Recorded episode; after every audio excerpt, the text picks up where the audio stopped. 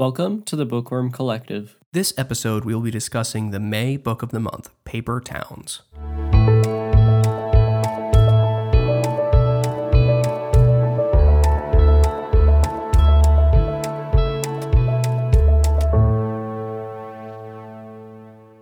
So, like we said before, we will be talking about the book of the month, Paper Towns by John Green. If you haven't read this book yet and don't want to have key plot points or surprises revealed to you, we advise that you stop listening now because we are going to be talking very in depth about this book. So, just a little bit about Paper Towns. Um, it's a standalone book written by John Green, was published in 2008, and is approximately 336 pages. The target audience is young adults, so around 14 and up.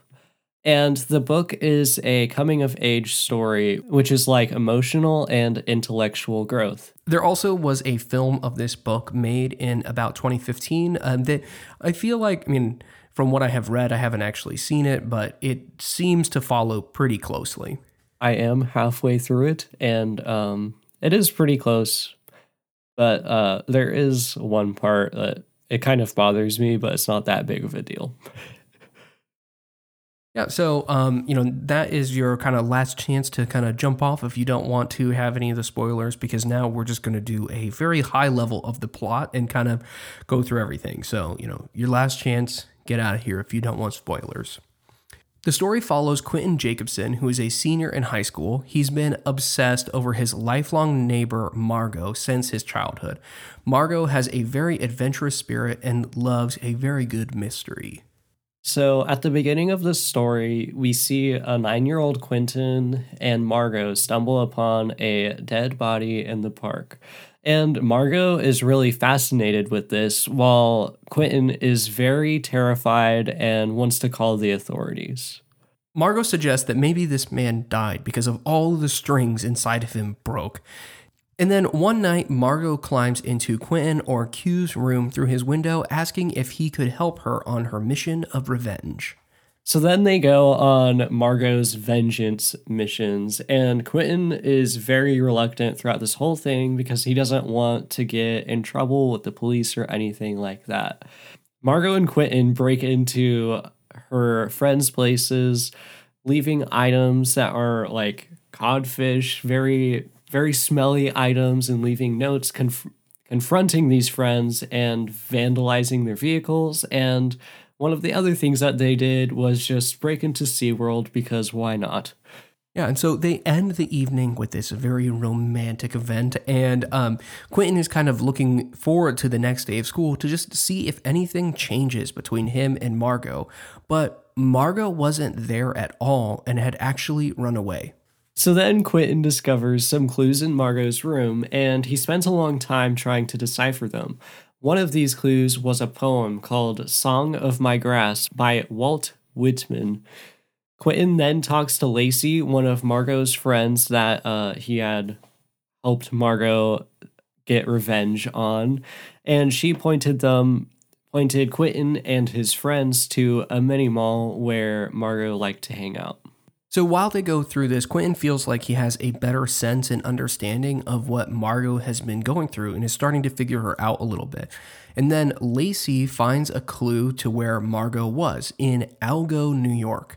Quentin, his friends, and Lacey all head up to Agloe, hoping that they can get there before Margo leaves. They all have a very intense and crazy trip, and they actually end up skipping their graduation. And when they finally get to Agloe, New York, which is a paper town, they realize that Margo is currently at a barn. Margo and Quentin talk about why Margo can't go back home. And there's a lot of things going on here. Like, she wanted to escape what everybody thinks about her and just kind of find a new identity. But she also just didn't want to live this half life that's very ordinary where she was before. So she just felt very trapped and wanted out of the situation. Now we are going to see how we felt about this book. And this week we're going to start with Harrison. So, yeah. Yeah, so for me, I ended up giving this book a three worm rating. And um, Yeah, I think there were a lot of things behind this for me because I was familiar with some of John Green's other works. I've not read through most of them, but a lot of his other works seem to be more like rom commy, and they just aren't these types of books that really appeal to me. I've never had a lot of interest. So I kind of walked into this very hesitant and not super looking forward to the book. Um, but once I got into it, it was really not what I was expecting at all. There was kind of this mystery aspect, which I found to be very interesting, and it kind of is what helped drive the entire story. But it also wasn't 100% of the plot, which I also appreciated. I feel like sometimes when you read a mystery and everything is about like figuring out those clues and things, they just feel very dry. And so this book is kind of like has a mystery in it. It's not a mystery book. And I kind of found that very interesting. I also felt like, just in general, that John Green was able to kind of like keep the story a little more lighthearted by adding in some comedy. I thought Quentin had some really funny moments when he was responding to Margo and just some of the things that Margo has done that kind of um, I felt like were pretty relatable to me and it just kind of lightened up the mood a little bit, which I definitely appreciated because these types of things can end up being coming like very, very serious for little to no reason. Something I did really enjoy about the book is that they had lots of hidden meanings between different things as you've read it. And I think that that's like really nice when a book does that because it would make it more interesting if you reread the book and kind of leave you with this idea of if I read it again, maybe I would pick up some of these things faster. And it kind of just, you know, is a reason to do that. Books that aren't very deep, you, you're not going to reread it because you get no value out of it. The biggest thing with this book is, um, you know, I just wasn't expecting a lot of the things in general with it, but the end was certainly not what I was expecting at all. I feel like in these types of books, like the two main characters end up together, and that's kind of what I was expecting throughout this entire thing. That Quentin was gonna like find Margo and end up bringing her back, and you know, and then that would kind of be the end of the story.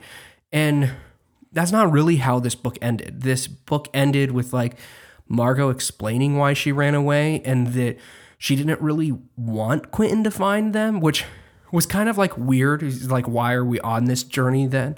Um, but also, you find out that like when she's like, "Oh, Quentin, like, why don't you come with me?" He's like, "Well, I got my own stuff to do, so like, I I can't just you know drop all my responsibilities so um, we kind of leave with them agreeing to stay in touch you know whatever that means and i have told enough people in my life yeah like let's stay in touch. Like we'll we'll keep connected and have never followed through on that that it kind of just makes me feel like we just end this book with them going their separate ways. Um, and so yeah. Overall i mean i think mainly i'm giving it a three because I probably wouldn't read it again. I just think that even though there is like this in depth stuff that would make it interesting if you did reread it, it's just not my type of book. And I think that I'm actually surprised I rated it a three and not a two because it just wasn't what I was expecting. But I enjoyed it more than I thought. And I probably am only going to pick this book up if I like had truly nothing else to read and it had been quite a while. I had a very different um, thing about this book. I I've actually had to I had to read this book for school and I really liked it, but I didn't I don't I didn't really remember completely what it was about. I just knew that it was interesting. Um so that's just a little preamble to my thing. so I ended up rating this book 5 worms. Um, mostly because it was really interesting and like Harrison said, you had the clues that were in the story, and that like it wasn't a mystery book. There was a mystery in the book. So, like you had a lot of things that were going on to pay attention to, and it just it just kept things interesting. And I don't think it ever felt repetitive. If a book is repetitive, that is normally one of the biggest things that knocks me down a worm. It's just because if something repeats, it just means that they're just adding on because they don't know what else to write about, in my opinion. I read this book as an audiobook, which is kind of different for me. I, I haven't had a lot of time to read a lot of books. Like right now, this next the week that this is posted, I'll be finishing up finals for high school. Um, so like I've been really busy. I've been flying through audiobooks instead of physical books because I don't have any time. And I think I prefer this book as an audiobook mostly because it's a light read. You don't you don't have to think too hard about everything that's going on like when you're doing chores or homework or whatever. But then when you do actually want to think hard about it, you can do that and there are those spots in this book that you can really interpret it. And that's kind of one of the other things that I really liked about this book. It's just that the ending and most of the stuff throughout this book actually you can interpret it in many ways. Like how Harrison interpreted this book might have been different on how I did. And one of the questions that we'll be answering later on in this episode um, will be is kind of based off of that interpretation that you have. Um, and it'll be interesting to see what Harrison says compared to what I say because we have a huge, not a huge age difference, but like I'm I'm still a high schooler and he's already graduated college and he's been working in all of that. So we've had completely different like I haven't had as much experience as he has had and we're just in different situations in our lives. Um, one of the things that I did like about this book is that it's definitely a feel good book. And what I mean by that is just that you feel really good about yourself um, and that uh, you feel like that you can relate to those characters. And that's kind of one of the biggest things with this book right now is that I could relate to uh, Quentin and Margo with like struggling with what people think about you and trying to develop what your ident what you want your identity to be like that's one of the things that you kind of have to think about once you're once you graduate high school. It's like okay who do i actually want to be? Because i've been around these people my entire life and now i'm not going to be around them. So we got to figure it out. So that is kind of one of the things i really did enjoy about it I personally think that everyone should read this book at some point in their lives because it's very adventurous, it's mysterious, and at one point or another, it can be relatable. Whether that's like you're older and you're like, oh, that's kind of what I was going through when I was in high school, or even if you find something else that you find relatable in the book. Um, there's that. Or even if you don't want to read the book, I think that you should at least watch the movie because so far it seems pretty close to the book. The biggest difference is that instead of leaving at graduation and having that chaos, they leave right before prom. So it kind of adds some new things, some new situations to um, the adventure to finding Margo and what is it, Agloe so far the movie is pretty close to the book. So i i personally gave this five worms because if someone was trying to find a um, an uplifting read that they could find relatable right now i think that this book is definitely something that they should read and i would recommend it to anyone who just even wants to get into reading. So yeah, I mean, I do think it, it's it's definitely a good one, and it's it's a nice a light read, which is something that uh, I did find enjoyable about it. Um, and I just think that I mean, part of it is you just have to know what genre you like to read, and you know, for me, it just it just wasn't. It's not a genre I find myself reading very often. Um, so yeah, I, one thing I did want to address though that I think we've kind of like skipped over is like what even is a paper town? Um, so like the whole concept of a paper town is it's like a fictitious place. It's like totally made up, but it's still on a map. So a lot of times this would happen with map makers when they're drawing maps, they would put a town in a location that um, it didn't exist. And they'd like put it in there. So like Agloe is one of those. And um, they put it there so that in future maps, they can detect if somebody is plagiarizing their map because there's this city that doesn't even exist. And if they had done their own research and made their own map, that city wouldn't actually be there. Other instances of paper towns are like when people are putting money to build like these developments in and then like the money like falls away so it was put on a map but no place exists so it's just kind of like this abandoned location and what's actually interesting about this Agloe one is it was put on a map in 1930 as a totally fake place. It did not exist at all. It was solely there for plagiarism's sake. And then a general store was actually built in that area and they named it the Agloe General Store because when they looked at a map, they're like, oh, this is where it is. And so now Agloe actually exists because of that, even though it was just a copyright trap.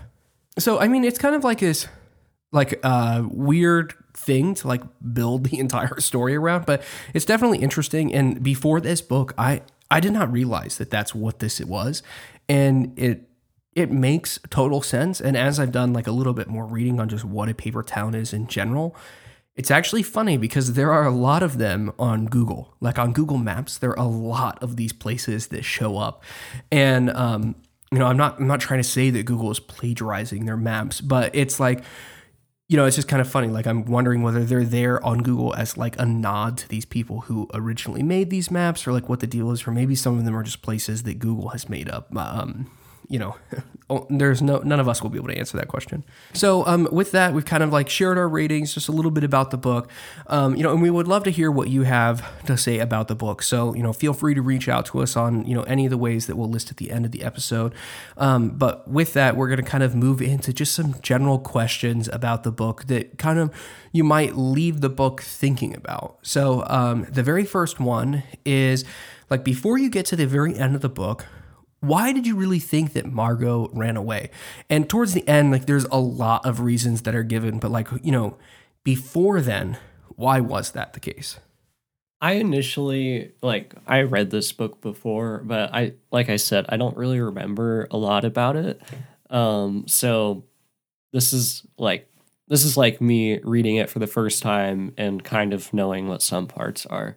So I think that the in the beginning, what I thought the main reason why Margo ran away was just that like she was tired of her current life. It it wasn't exciting her. Like we see at the very beginning of the book when she goes on her missions of vengeance or whatever she calls them, um, that she's very adventurous and like won't won't stop if she won't let anything get in her way but she was just kind of tired of school and her family and friends weren't doing like her family and friends weren't really helping her either. Like her boyfriend was cheating on her and she thought that her friends knew and just weren't telling her even though that was false. So i i think that the main reason that she ran away at the beginning of the book was just because she wanted to go on an adventure and she needed a break from everything else that was going on in her life. Yeah, when I was first going through it, that's kind of the biggest reason I thought that Margo had run away was just that she just had all of these things going on in her life that just they just weren't adding up. It's just not the life that she wanted for herself. So she decided, well, the easiest way for me to do this is let's just start a new life. Um, you know, and just needs like a whole new identity. And for a lot of people, easiest way to do that is to go somewhere different. And I just felt like that is the reason that she ran away, but also like she did it in this weird way where she like left these clues and then later we ended up finding out she didn't even want to be found. She left them so that like they would know she was okay. Um which is just kind of like weird to me, I suppose. Like I don't know, a note that says I'll be okay. You know, it would probably be more effective. But um, yeah, she chose this other route. But it would have been a pretty boring book if you just read that note. But um, you know, I think that this is like something that was interesting to me, and um, I could kind of relate to a little bit. Where like your whole life, if you've lived in one place, there are a lot of people that just know you that you've been like interacting with for quite some time so they have this like expectation of who you are and um, you know you end up like getting to this point like especially if you have like a family that's really well known in the area you know it's like am I, like is my identity with these things and like what people think I can do and kind of expect from me is that the case because they know me, they know my family, and they just know what I've done in the past? Or is this like really who I am? And, um, you know, I, I know a lot of people that feel that way. And so a lot of times when people go to college, that's one of their biggest things when they, why they pick somewhere that's further away. It's like, nobody knows me here. I have to kind of figure this out and be like, what is all of this if I don't have like this foundation underneath me? And I thought that was like something really relatable in the book that um, was particularly interesting. And I kind of figured that was why she had run away. So at the end of the book, Margo and Quentin are talking about life, and they mention the strings, the grass, and the vessel, which are also the three parts of this book. They're they're titled after those three things, and at the end of the book, Quentin is talking to Margo about um, how life can be seen in many metaphors, and the main ones that he talks about are the strings, the grass, and the vessel. So the question is which way do you think about life? Strings, grass, or as the vessel? Or is there another way that you look at it? And then explain. Yeah, so to start each of these, we're just going to go through like what each of these things are. So I'm going to explain what like i am to give a little bit of a quote from each of them that comes from the book and then anderson's to kind of explain like the logic behind each of the categories. So starting off we have strings and the quote is i like the strings i always have because that's how it feels.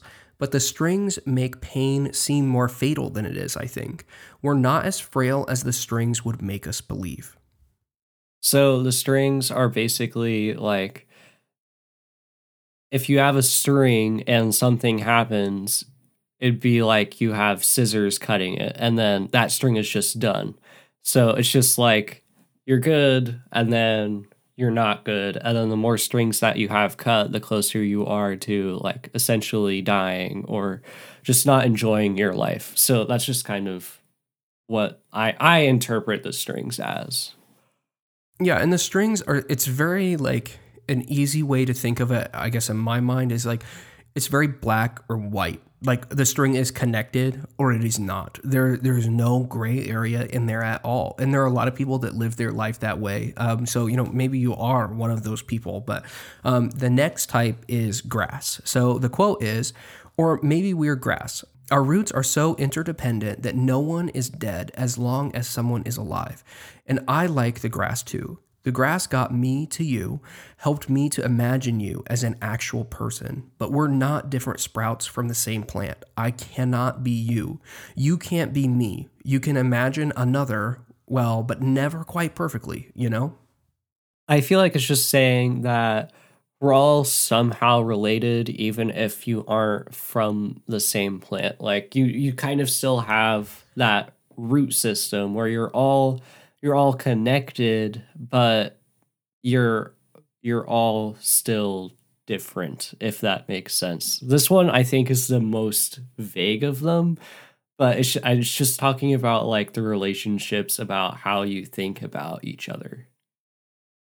Yeah, I would definitely agree. This one is it's like it makes sense, but it's it is also kind of vague. And I think that's kind of like the point behind the grass, too. Um, so the third and last category, you know, explained in the book is vessel. So the quote is maybe it's more like what you said before all of us being cracked open. Like each of us starts out as a watertight vessel, and these things happen. These people leave us, or don't love us, or don't get us or we don't get them, and we lose and fail and hurt one another. And the vessel starts to crack open in places. And I mean, yeah, once the vessel cracks open, the end becomes inevitable. Once it starts to rain inside the osprey, it will never be remodeled. But there is all this time between when the cracks start to open and when we finally fall apart. And it's only in that time we can see one another because we see out of ourselves through our cracks and into others through theirs. So this one, it's basically just saying that yeah, you're gonna have these cracks, but the cracks are kind of like what help you define who you are, I think. And um it's just it's just saying that all of these things that happen to you, like whether you're in control of it or you're not in control of it, it just helps you become more of who you are. Yeah, I think that the vessel is really just kind of like, you know, explaining like it's not all of these like independent events that are not um like not connected in any way at all, but that this vessel, like everything that happens, it it all matters to everything else.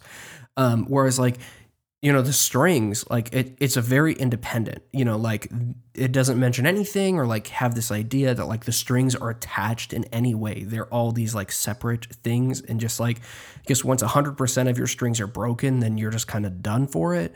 Um, whereas like with this vessel it's like um, you know and if, if you think about it like a watertight vessel like they've explained um, you know like when once one crack has happened, it's more likely that a second crack will happen. You know, and they but they kind of like build off of each other, or like you know, like it could spider off of one another, and maybe have another big crack and things like that. So it's kind of like, you know, talking about how things are like more tied together. Um, so with that, you know, Anderson, what would you say is like the primary way that you kind of like look at life, I suppose? So this one kind of took me a while to think about because looking at those three, they're all kind of pretty good descriptions of like life in its entirety, but it's just like they're all very different from each other as well. So I really do like the vessel description, but it doesn't capture all of life in itself. Like I can see how the cracks are important and how they help um, how they help you become yourself. But it's just I don't think it's perfect. It's I don't think it's just a perfect description for all of it. Um, and the way that I kind of think most of the time, and I've been kind of trying to change how I think is in the strings. And I feel like that's just something that you're conditioned to like. I think that's how you're kind of conditioned to think in high school. It's just um, it's very black or white. It's like if you don't do well in school, then your life is ending and it's just all terrible, even though it isn't. If you get one bad grade, are you really going to be thinking about that um, when you're 40 years old and having a midlife crisis or whatever whatever's going on in your life like it's not that big of a deal um, if you're have if you have like a bad grade but i feel like that's just how you're supposed to i i don't think that's how you're supposed to think but i think that's just how we're taught to think in uh, our younger years. So i i think that a book is a good way to think about life. Like your life moves in chapters. You know you know that when you're first born you have to you have to like start walking. You need to start talking. Like get get your basic needs done. And then you can like once you can get to 4 years old and you're doing all of those things and you can actually remember what's going on then um then you're like having more fun and then you get older and you get to school and then that helps you develop so that you can live a full life. And then once you're finally out of school, out of high school, then you're you're really writing those new chapters where it's like, okay, for a little bit I'll do this, but then you don't know when to stop for your next thing. But then something happens and it means a new chapter is going on. And I feel like that's a pretty good way to think about life. But if you're also looking at the vessel description, and how like the the cracks help you develop. It's like it's like when you have a brand new book and you're you're trying to it's like a paperback book and you're trying to keep it open and then you end up cracking the spine. Like there, there's to be one of those things and then you might accidentally get water on it at a swim meet which i totally have done before. And uh like things will happen to that book throughout your life and it doesn't it doesn't mean that it's not a good book but um i think that the i think that that also helps you build your personality and your own identity so i i think that the best description for life is just to kind of think of it as a book that moves in chapters and how like yes you are the main character of your book but um you you have to also keep in mind that you're you're not the main character in someone else's book. So like you you help you help build your chapters and build your character while you're also helping you build your friends. Yeah, I think that um, a book a book is a good way to think of it. I I mean, if I like could add to it, I think that in my mind, I would rather say that it's like a book series, not like a single book, because um, you know I think that this is true too of the vessel because of of these three. If I really had to pick one, I think the vessel is the closest to accurate, but it's by no means accurate. And um, the same thing with the book. the The problem with this is that it the way these are all described, it makes it seem like every event is connected and that they all will always build off of other things. And, you know, like Anderson said with like school, you get like a bad grade.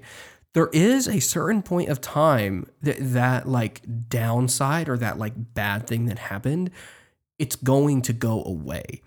And um so like that's kind of where I think that I would rather think of it like a book series than just a book because in an individual book series, there can be like tons of negative things that happen to that person. But by the time you get to book like two, three, four, or whatever, some of those small things, like they're done and they're over. They don't really have a ton of impact anymore, but they still happened. And I still think that's what's wrong with this vessel description is that, um, you know, like they they describe all these things as cracks to a watertight vessel, and throughout life, I mean, some of those cracks and bad things that happen to you, like they heal. That they, they have to heal. And so, um, you know, I guess if you want to think of it as like somebody's repaired the vessel and has fixed up those cracks, but even in this vessel scenario, there's still going to be a crack that like maybe hasn't healed, but also isn't like super super significant. And um, I kind of think that that's like the struggle here. I mean, the other thing though is with with the grass, um, you know, like everybody is their own independent thing, but we are all like related somehow. Like there is some connection here because like you're you're a part of a lot of other people's stories. And so the vessel and the grass like they both have this reference to like the external things like other people out there. I mean like they mention like that once your vessel starts to crack, you can see other vessels cracking at the same time. Um, whereas the string just kind of makes you feel like this very independent thing. And I, I don't think that's the case really at all either. You know, and um, even in this scenario where like certain items don't affect the other, I mean, that's really the string. Like if I had 10 strings and the first one get cut, and the first one gets cut, it has no effect on whether the second string gets cut at all. And so, like, I think that those are kind of like the flaws with each of these. And I, there's not really going to be a great metaphor to like, you know, represent all of what life is. But I think that like when looking at the context, the context of these three, Vessel makes the most sense. We are all connected. We can, like, everybody has impact on one another. And your life is all of these things that add up. But it doesn't mean that everything that happens is going to be bad which is the problem with all three of these is they all describe bad things but it also doesn't mean that you won't move on from those so there's like lots of ups and downs all right, so that kind of wraps up most of our discussion for um, this book. Um, and so, um, you know, now it is time that we figure out what the book for the month of June is. Yeah, so for June, we will be reading The Inheritance Games. The Inheritance Games is a thrilling mystery novel by Jennifer Lynn Barnes, and it covers the story of Avery Grambs, and she's an ordinary girl who suddenly invests a vast fortune from a mysterious billionaire named Tobias Hawthorne. However, to claim her inheritance, Avery must outwit Hawthorne's estranged family in a high stakes game filled with secrets and puzzles. As she uncovers hidden motives and delves into the complex world of the Hawthornes, Avery becomes entangled in a very dangerous competition where trust is sacred and betrayal is ever present. We will be discussing this book on June 21st.